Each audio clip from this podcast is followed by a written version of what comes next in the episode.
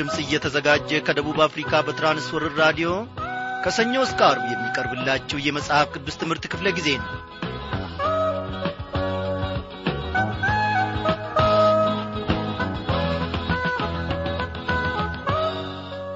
አድማጮቼ እንደምን አመሻችሁ። እግዚአብሔር እየተመሰገነ ይሁን። ባለፉት ቀናት ሁሉ እግዚአብሔር ኖ በጎነቱንና ቸርነቱን ከእኔና ከእናንተ ሳይወስድ ምሕረቱንም ከእኔና ከእናንተ ሳይወስድ በፍቅር ዐይኖቹ እያየን እየተንከባከበን ለዚህች ለተወደደች ምሽት ደግሞ እንድንበቃ ፈቃዱ ሆኗል። በያለንበት ስፍራ ሆነን እግዚአብሔር አምላካችንን እያሞጋገስን በእርሱም ፊት በአምልኮ ልብ እየቀረብን ከቃሉ ማድ አንድ ላይ እንማራለን። አዎ እግዚአብሔር ያደረገልንን በጎነት እግዚአብሔር ያደረገልንን ምሕረት ስናስብ ወገኖቼ እጅግ እንገረማለን። አዎ ስንወጣ ስንገባ ትዝ የሚለን ቢኖር የእግዚአብሔር ምሕረት የእግዚአብሔር ቸርነት ብቻ ነው። መቼ ይረሳናል? ወዳጆቼ እግዚአብሔር ያደረገላችሁን እያንዳንዱን ነገር የማታስታውሱ የማታስተውሉ እነሆም ደግሞ ውለታውን የማትመልሱ ከሆነ በምስጋና እንግዲያውስ ክርስትናችን ምኑ ነው። የእግዚአብሔር ፍቅር ወገኖቼ እኔና እናንተን ገዝቶናል ይህንን ፍቅሩን እንዴት አድርገን እንረሳለን? በመውጣታችን በመግባታችን ፍቅሩ ዘወትር ትዝ ሊለን ይገባል። የነበርንበትን የወደቅንበትን ሁሉ እግዚአብሔር አምላካችን ያንን ደስ ማሰኘውን ለአይምሮም የማይመቸውን ለሰውም ህሊና ደስ የማይለውን ሁኔታ ሁሉ ቀይሮ እግዚአብሔር አምላካችን በፍቅሩ አዎ ለውጦናል። ይህንን ፍቅር እንዴት እረሳለን?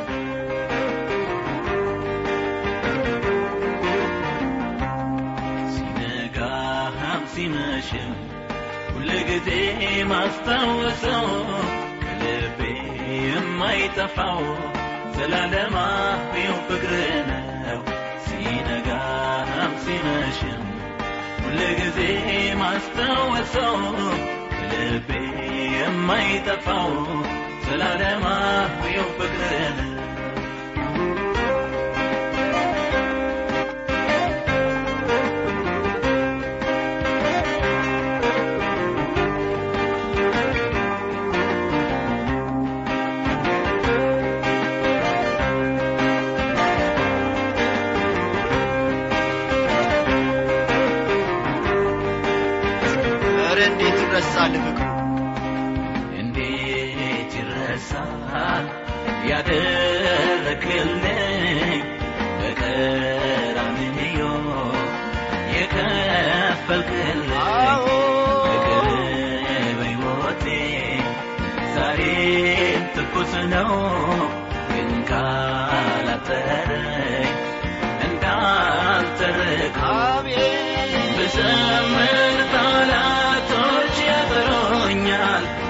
ብናገር ቃላቶች ያጥሮኛል ለፍቅር ምን ምላሽ ይገኛል?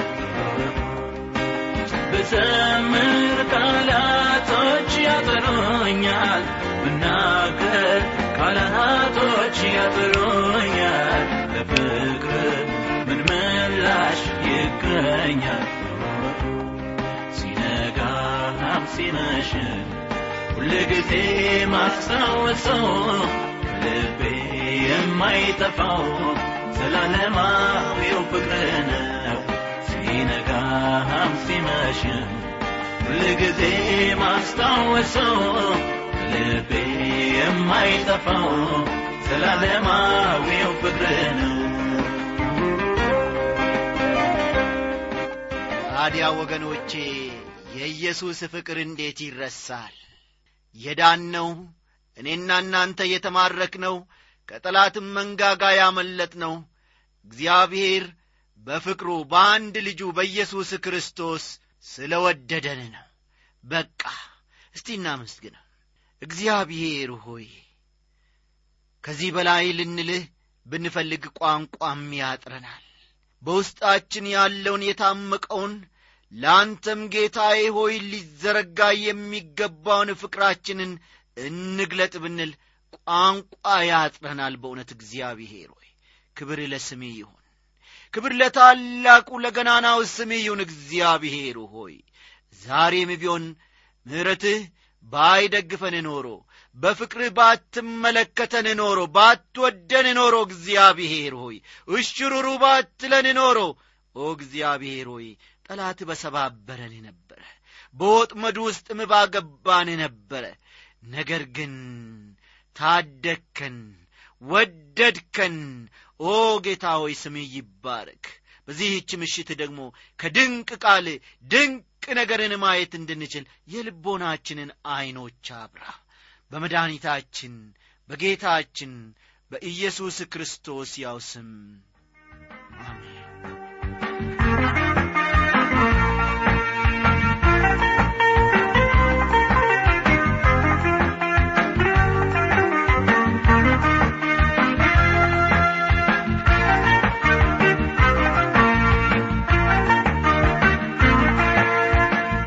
ክቡራን አድማጮቼ ቀደም ብሎ በዝማሬ ያገለገለን ወንድማችን ዳንኤል ነው። ባለበት ስፍራ እግዚአብሔር ጸጋውን ምሕረቱንም ያብዛለት እያልን ወደ ዛሬው ትምህርታችን እናልፋለን። ባለፈው ክፍለ ጊዜ ጥናታችን ከኦሪት ዘፍጥረት ምዕራፍ አሥራ ሦስት አብርሃም ከሎጥ ስለ መለየቱ ስንመለከት ነበረ። አብርሃም ምንም እንኳ ቢስትና ቢወድቅም ምንም እንኳ እምነቱ ቢላላም ወደ እግዚአብሔር መመለስ ችሏል። እንደ አብርሃም ላለ ለኮበለለ ማንም ሰው ወይም ሴት ወደ እግዚአብሔር ለመመለስ ከፈለጉ መንገድ አላቸው።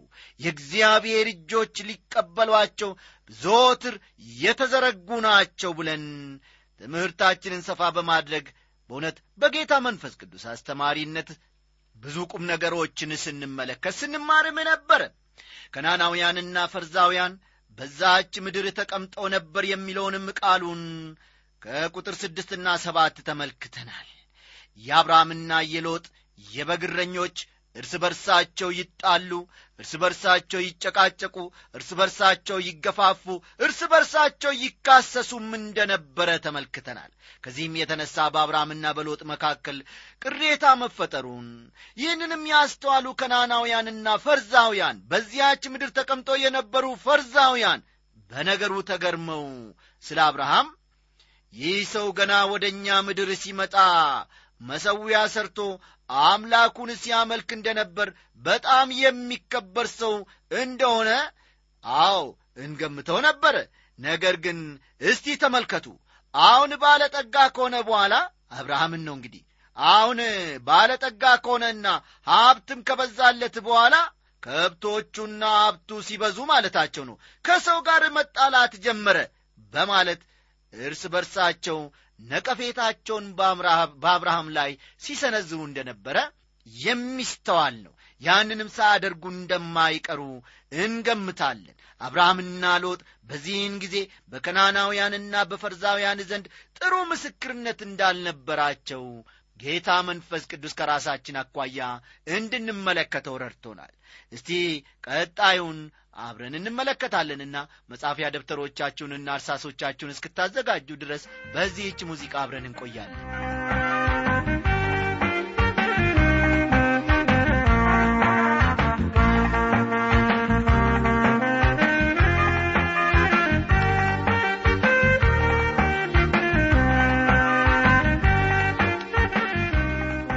ወዳጆች በአንድ ወቅት ወደ ጌታ መጥቶ የማያውቅ አንድ አጎት ነበረኝ።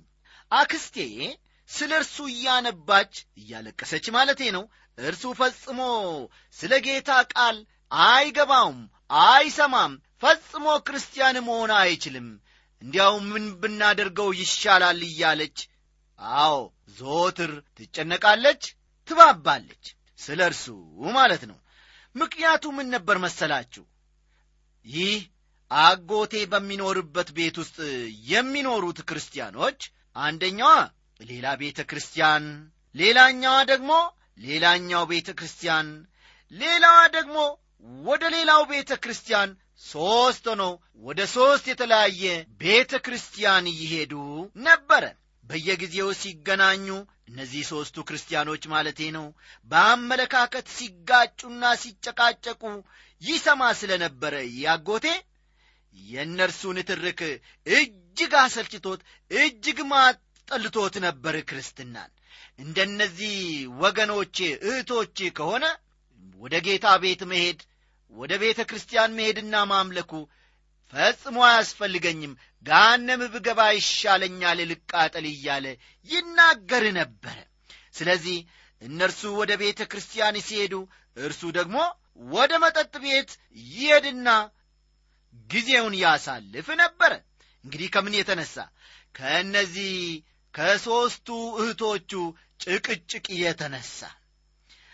እነርሱም ወደ ክርስቶስ በሕይወታቸው ፈጽሞ ሊያመጡት ሊማርኩትም አልቻሉ ይበልጡኑ የእነርሱ መጨቃጨቅ ከጌታ ቤት ሊያርቀው ቻለ እንጂ ወደ ጌታ ሊማርከው አልቻለም አንደኛው እህቱ ሌላ ቤተ ክርስቲያን ሄዳ ታመልካለች። ሌላኛው ደግሞ እህቱ እንደዚሁ ሌላ ቤተ ክርስቲያን ሄዳ ታመልካለች። ሦስተኛ እህቱም ደግሞ ሌላኛው ቤተ ክርስቲያን ሄዳ ታመልካለች። ሦስቱ ታዲያ በአንድ ቤት ስለሚኖሩ የእኛ ቤተ ክርስቲያን እንደዚህ ነው። አንደኛ ያለች እንደሆን ሌላኛው ደግሞ እዲያ የእናንተ ቤተ ክርስቲያን ደግሞ ጠጪዎች ናቸው ትላለች። ሌላኛው ደግሞ ትነሳና የእናንተ ቤተ ክርስቲያን ደግሞ ሰዎች ሐሜተኞች ናቸው በማለት ጭቅጭቅ ይፈጠርና ብዙ ንትርክ ላይ ይደርሳሉ።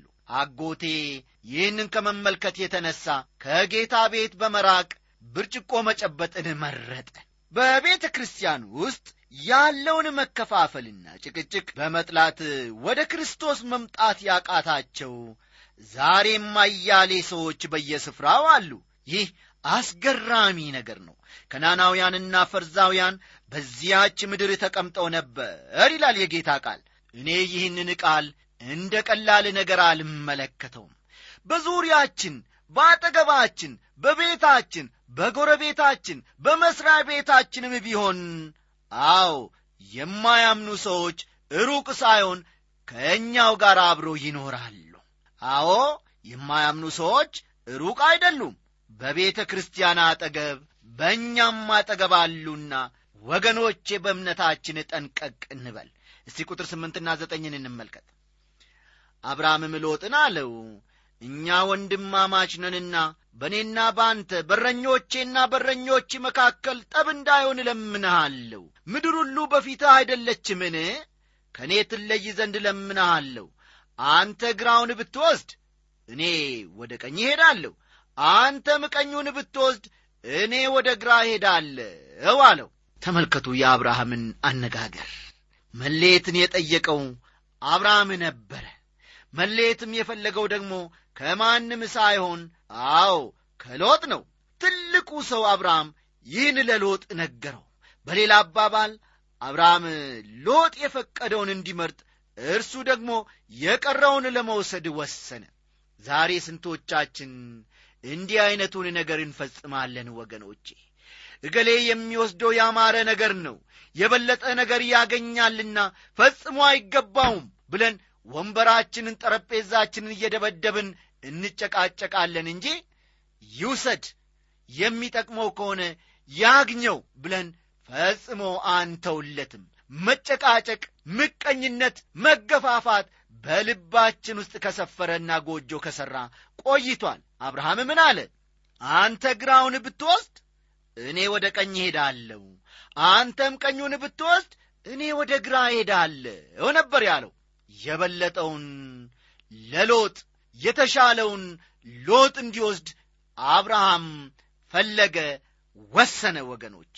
ሎጥ ወደ ሰዶም ስለ መሄዱ የሚያወሳውን ደግሞ ከቁጥር አስር እንመለከታለን ሎጥም ዐይኑን አነሳ ተመልከቱ በዮርዳኖስ ዙሪያ ያለውንም አገር ሁሉ ውኃ የሞላበት መሆኑን አየ።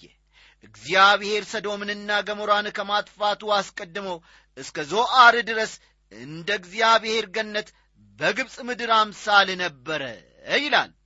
አያችሁ አሁን ሎጥ በአብርሃም አነጋገር ተማርኮ የወሰደውና ዐይኑ ያየው እጅግ የለመለመ ስፍራ መሆኑን ከዚህ ከቃሉ መረዳት እንችላለን።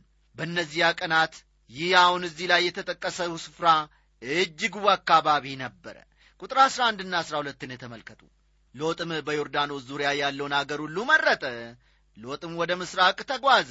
አንዱም ከሌላው እርስ በርሳቸው ተለያዩ። አብርሃም በከነአን ምድር ተቀመጠ ሎጥም በአገሩ ሜዳ ባሉት ከተሞች ተቀመጠ። እስከ ሰዶምም ድረስ ድንኳኑን አዘዋወረ ይላል። ይህ አስገራሚ ነገር ነው ወገኖቼ። ምናልባት ሎጥ ከአብርሃም ጋር በዚያች ምድር በነበረበት ዘመናት ሁሉ በምሽት ድንኳኑን ወደ ለመለመውና ወደ አማረው አካባቢ እያስፋፋ ለራሱ ይህ እንዴት ያለ ለምለምና ውብ አካባቢ ነው ሳይል አልቀረም። በማለዳም ተነስቶ በጣም ይገርማል። ይህ ወደ ታች ያለው አካባቢ እንዴት ይማርካል? እያለ ሳይደነቅ ራሱንም ሳይጠይቅ አልቀረም። ሳሩ ሁልጊዜ ለምለም አረንጓዴ ነው። እንዲህ ያለ የከብቶች ማሰማሪያ የትም አይገኝም እያለ በልቡ እየተኮፈሰ በየጊዜው መጎምጀቱ በኋላ የምርጫው ዕድል ሲሰጠው ሳያወላውል የሰዶምን ምድር እንዲመርጥ እንዳደረገው መረዳት አያስቸግርም ወገኖቼ። አብርሃም ግን ሎጥ ከመረጠውና ከቀረው ጥቂቱን ምናልባትም ለምለም ያልሆነውን ለመውሰድ ወሰነ። ታዲያ የኔና የእናንተ ውሳኔ የአብርሃም ውሳኔ ነው ወይስ የሎጥ ውሳኔ ነው? በዐይናችን ይዞትር የጎመጀነውን በሥጋችንም ደግሞ የተመኘነውን ነገር ፈጠን ብለን ባንመርጥና እነሆ ውሳኔ ላይ ባንደርስ መልካም ነው። በሌላ ጎኑ ደግሞ ለወንድማችን የሚሻለውን ነገር ብንመርጥ መልካም ነው ወገኖቼ። ለወንድማችን መልካም የሆነውን ነገር መርጠን አዎ እግዚአብሔር ይህንን የቀረውን ደግሞ ይባርክልኝ ማለቱን እንልመድ። ማንም ሰው በድንገት ወደ ውድቀት ፈጽሞ አያመራም ወገኖቼ። ሁልጊዜም ቦታና ጊዜን ይጠይቃል ውድቀት። ሎጥም ዐይኑን አነሳ ይላል። ልብ በሉ ሎጥም ዐይኑን አነሳ። በዮርዳኖስ ዙሪያ ያለውን አገር ሁሉ ውኃ የሞላበት መሆኑን አየ። ወደ ሰዶምም አቅጣጫውን አደረገ ይላል። እዚህ ላይ ነበር ሎጥ በሕይወቱ ታላቁን ስህተት ያደረገውና የፈጸመው። የኔና የእናንተም ስህተት ወገኖቼ በቤትም በውጪም በእርሻም በመስሪያ ቤትም በትምህርት ቤትም ብቻ በተሰማራንበት ስፍራ እንዲህ መሆን እንደሌለበት የእግዚአብሔር ቃል በዚህች ምሽት ያስተምረናል። አው እንደ ሎጥ ቸኩለን ዐይኖቻችንን አንስተን አንድን ነገር ላይ አድርገን ቶሎ ባንወስን መልካም ነው። ለእግዚአብሔር ለወገኔ ለወንድሜ ለእህቴ ይመቻልን? ይገባልን? እግዚአብሔርስ በዚህ ነገር ውስጥ አለን? ብለን መጠየቅ አለብን እንጂ ተስገብግበን ለሥጋችን ያማረውን ነገር ባንፈጽምና ባናደርግ መልካም ነው። ሎጥ ይህን አያውቅም ነበረ። የሰዶም ሰዎች ግን ክፉዎችና በእግዚአብሔር ፊት እጅግ ኀጢአተኞች ነበሩ የሚለውን ቃል ከቁጥር 13 እንመለከታለን። ወደ ኋላ ላይ ማለትም ወደፊት ስንማር ማለቴ ነው። በሎጥና በሚስቱ እንዲሁም በቤተሰቡ ላይ እየደረሰውን አብረን እናጠናለን ወይም እንመለከታለን። እግዚአብሔር ለአብርሃም ስለ መገለጡ ቃል ኪዳኑንም እንዴት እንዳጸናለት የሚያወሳውን ክፍል ደግሞ ከቁጥር አሥራ አራት እናገኛለን። ዘፍጥረት ምዕራፍ አሥራ ሦስት ቁጥር አሥራ አራትን ተመልከቱ። በዚህ ክፍል ቀደም ብዬ እንደ ተናገርኩት እግዚአብሔር ለአብርሃም ስለ መገለጡ ቃል ኪዳኑንም ስለ ማጽናቱ እናያለን ሎጥ ከተለየው በኋላም እግዚአብሔር አብርሃምን አለው ዐይንህን አንሳና አንተ ካለበት ስፍራ ወደ ሰሜንና ወደ ደቡብ ወደ ምስራቅና ወደ ምዕራብ ኢ ሲለው እንመለከታለን። ተመልከቱ የእግዚአብሔርን አሰራር። ሎጥ ከአብርሃም ከተለየ በኋላ እግዚአብሔር ለአብርሃም ለሦስተኛ ጊዜ ተገልጦለት እንዲህ አለው ዐይንህን አንሳና አንተ ካለበት ስፍራ ወደ ሰሜንና ወደ ደቡብ ወደ ምስራቅና ወደ ምዕራብ ኢ አለው እግዚአብሔር። ወዳጆቼ አብርሃም ከሎጥ የተረፈውን ነገር ሲመርጥና ሲቀበል ሳይጨቃጨቅ ሳይጋፋ ምንም ሳይል የሎጥን ትርፍራፊ ሲመርጥ የተጨቆነ ራሱንም በእግዚአብሔር ስል የጣለ አይመስላችሁምን? እስቲ ተመልከቱ።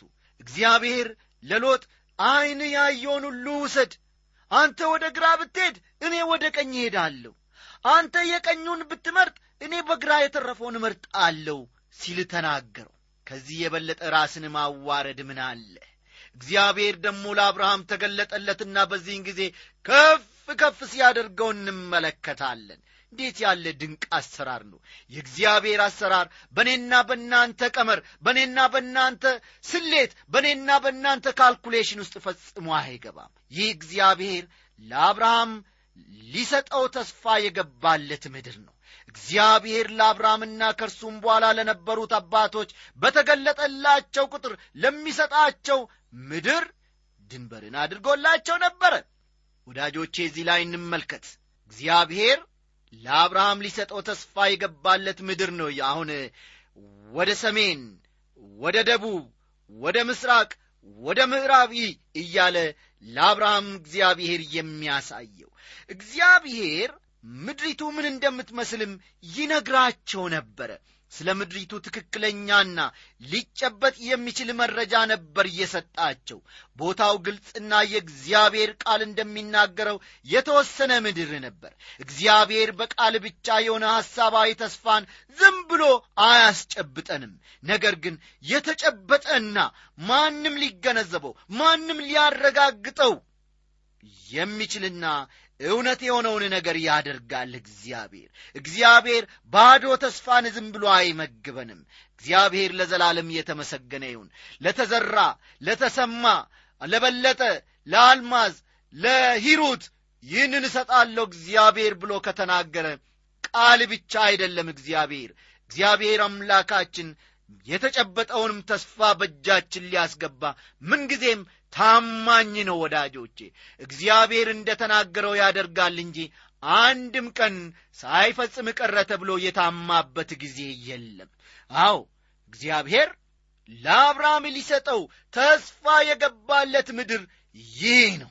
እስቲ ቁጥር አሥራ አምስትና አሥራ ስድስትን የምታያትን ምድር ሁሉ ለአንተና ለዘርህ ለዘላለም እሰጣለሁና ዘርህንም እንደ ምድር አሸዋ አደርጋለሁ። የምድር አሸዋን ይቈጥር ዘንድ የሚችል ሰው ቢኖር ዘርህ ዳግም ይቈጠራል ይለዋል።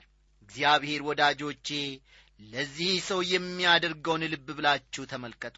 ምድሪቱን በግልጽ አሳይቶ አብርሃም በውስጧ እንዳለ ነገረው። ከዚህም በተጨማሪ የአብርሃምን ዘር እንደሚያበዛው እግዚአብሔር አረጋገጠለት። ቁጥር 17 ተነሳ በምድር በርዝመቷ በስፋቷም ሂድ እርሷን ለአንተ ሰጣለሁና ይለዋል በሞት ባሕር ከተገኙት ጥቅል መጻሕፍቶች መካከል አንደኛው ወዳጆቼ ይህንን መመስከሩ እጅግ የሚያስደስት ነገር ነው። አብርሃምን ከዚህች ምድር ጋር በማያያዝ ይጠቅሰዋል። ምድሪቱም በዚያን ጊዜ በዚያን ዘመን እጅግ በጣም ጥሩ ምድር ለምለምም ነበረች። ቁጥር 18 አብርሃምም ድንኳኑን ነቀለ። መጥቶም በኬብሮን ባለው በመምሬ የአድባር ዛፍ ተቀመጠ። በዚያም ለእግዚአብሔር መሰዊያን ሠራ ይላል። ደግመን ደጋግመን ከቃሉ እንደምንመለከተው አብርሃም መሰዊያ የሚሠራ ሰው ነበር። አብርሃም የነበረበትን ቦታ በቀላሉ ማወቅ ይቻላል። ምክንያቱም እርሱ በደረሰበት መሰዊያን በመሥራት ምስክርነትን ይተው ነበርና በጨረቃ ላይ ያረፉ ሰዎች የእግራቸውን ዱካ ምልክት ትተዋል። ባንዲራም በዚያ ስፍራ ማለትም በጨረቃ ላይ ተክለዋል። በሰላም መጣን የሚል ትንሽ መግለጫም ጽፈው ለምልክት አስቀምጠዋል። ለአብርሃም መሰዊያ መሥራት በጣም አስፈላጊው ነበረ። ስለሆነም ነው ለጌታ መሰዊያን የሠራው። መምሬ ለሚለው ቃል ከሚሰጡት ትርጉሞች አንዱ ብልጥግና የሚል ሲሆን ልብ በሉ መምሬ ለሚለው ቃል ከሚሰጡት ብዙ ትርጉሞች አንዱ ብልጥግና የሚል ሲሆን ሄብሮን ማለት ደግሞ አንድነት ወይም ኅብረት እንደ ማለት ነው። ሄብሮን ማለት አንድነት ወይም ኅብረት እንደ ማለት ነው። ያ ስፍራ ለመኖሪያ እጅግ የሚያስደስት ቦታ ነው። በአሁኑ ዘመን አብርሃም ያረፈበትን ቦታና ዛፍ የነበረበትን ቦታ በመጠኑም ቢሆን ማመልከት ይቻላል። ቦታው እጅግ የሚያስደስት ነው ሲሉ በአንድ ወቅት የጎበኙት የእግዚአብሔር ሰው ዶክተር መጊ መሰከሩ። ሁሉ ነገር በጣም ጥሩ ነው። ከእግዚአብሔር ጋር በብልጥግናና በአንድነት መሆን እጅግ የሚመረጥ ነገር ነው። አብርሃም እንግዲህ እዚህ ስፍራ ነበር የኖረው። በሞተም ጊዜ በዚሁ ስፍራ ነበር የተቀበረው። እስቲ አሁን ደግሞ በተቀረን ጊዜ ውድ አድማጮቼ የምዕራፍ አሥራ ሦስትን ጥናታችንን ጨርሰን ወደ ምዕራፍ አሥራ አራት እንሸጋገራለን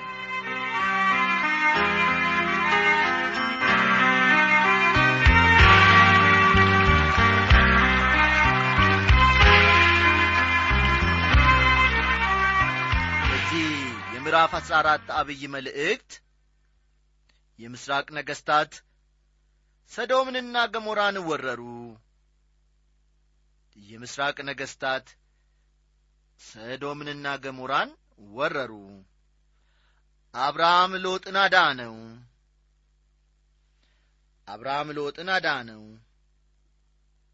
አብርሃም ምርኮን እምቢ አለ። የሚሉት አበይት ጉዳዮች በዚህ ውስጥ ይጠቃለላሉ። በምዕራፍ አሥራ አራት ስለ መጀመሪያው ጦርነት ተጽፎ እናገኛለን። ከዚህም ጦርነት አብርሃም ሎጥን እንዳዳነው ተጠቅሷል። በዚህ ጊዜ የመጀመሪያው ካህን መልከ ጼዴቅ ከአብርሃም ጋር እንደ ተገናኘና አብርሃምን እንደ ባረከውም ተገልጿል። እነዚህ በዚህ ስፍራ የምናገኛቸው ሁለቱ ታላላቅ እውነቶች ናቸው። በአንድ በኩል ይህ ምዕራፍ ከፍተኛ ቦታ ሊሰጠው የሚገባ ምዕራፍ እንደሆነ ማሰብ ይቻላል። እስካሁን ካየናቸው የአብርሃምን ታሪክ ከሚዘረዝሩት ምዕራፎች ይህኛው ማለትም ምዕራፍ 14 የተለየ ነው። ይህንን ምዕራፍ ለይተን ብናወጣው ታሪኩ ያለምንም ችግር ተከታታይነት ኖሮት ሊሄድ ይችላል። ነገር ግን በዘፍጥረት መጽሐፍ ውስጥ ይህ ምዕራፍ እጅግ አስፈላጊ ክፍል ነው። የምስራቅ ነገሥታት ሰዶምንና ገሞራን ወረው ስለ መያዛቸው የሚያወሳውን ከቁጥር አንድና ሁለት አብረን እንመለከታለን። በሰናወር ንጉሥ በአምራፌል በእላሳር ንጉሥ በአሪዮክ በኤላም ንጉሥ በከሎዶጎሞር በአዛብ ንጉሥ በቲዲኤል ዘመን እንዲህ ሆነ ከሰዶም ንጉሥ ከባላ ከገሞራ ንጉሥ ከብርሳ ከአዳማ ንጉሥ ከሰነአብ ከሰቦይም ንጉሥ ከሴሜበር ዘአር ከተባለች ከቤላ ንጉሥም ጋር ሰልፍ አደረጉ ይላል። በመጀመሪያ ደረጃ ይህ ታሪካዊ ሰነድ መሆኑን ማስታወቅ ወዳለሁ በመጀመሪያዎቹ አስራ አንድ ቁጥሮች ውስጥ የምስራቅ ነገሥታት የሰዶምንና የገሞራን ነገሥታት ድል እንዳደረጓቸው ተጠቅሷል። እስከ ቅርብ ጊዜ ድረስ ምሁራን የእነዚህ ነገሥታት ስም ከመጽሐፍ ቅዱስ ውጪ በሌሎች የታሪክ መጽሐፍት ውስጥ ስላልተጠቀሰ ይህ ታሪክ መሠረተ ቢስ ነው እያሉ ያጥላሉት ነበር። ነገር ግን እነዚህ ነገሥታት በታሪክ ውስጥ እንደነበሩ ስማቸው በሐውልቶችና በአንዳንድ ቅርሳ ቅርሶች ላይ መገኘቱን ታውቃላችሁን? በዚህ ክፍል ውስጥ እንደምንመለከተው ለመጀመሪያ ጊዜ ስለ ጦርነት ተጠቅሶ እናያለን። የሰው ልጅ ጦርነትን ከቀድሞ ጊዜ ጀምሮ ያደርግ ነበር። ምንም እንኳ ይህ ጦርነት ለመጀመሪያ ጊዜ የተመዘገበ ጦርነት ቢሆንም ይህ በሰው ልጆች ታሪክ የመጀመሪያው ጦርነት ለመሆኑ ምንም ማስረጃ የለም። የጸሐፊውም ፍላጎት ጦርነቱ የመጀመሪያ መሆኑን ለማስገንዘብ አይመስለኝም። የዚህ ጦርነት ታሪክ በዚህ ክፍል መጠቀስ ምክንያቱ የአብርሃም የወንድም ልጅ ሎጥ በጦርነቱ ተማርኮ ስለ ነበር ነው እንግዲህ በጌታ የተወደዳችሁ ወገኖቼ የዚህን ታሪክ ሂደት ወይም ቀጣዩን በሚቀጥለው ክፍለ ጊዜ ትምህርታችን ይዘንላችሁ እንቀርባለን። ጥያቄ ወይም አስተያየት ቢኖራችሁ ጻፉልን። በቴክኒክ እንደ ወትሮ ሁሉ ያገለገለን ወንድማችን አለማየሁ ዳዊት ነው። በትምህርቱ ከእናንተ ጋር እስካሁን የቆየሁት ወንድማችሁ እኔ አበበ ከበደ ወርቄ ነኝ። ሰላም ሁኑ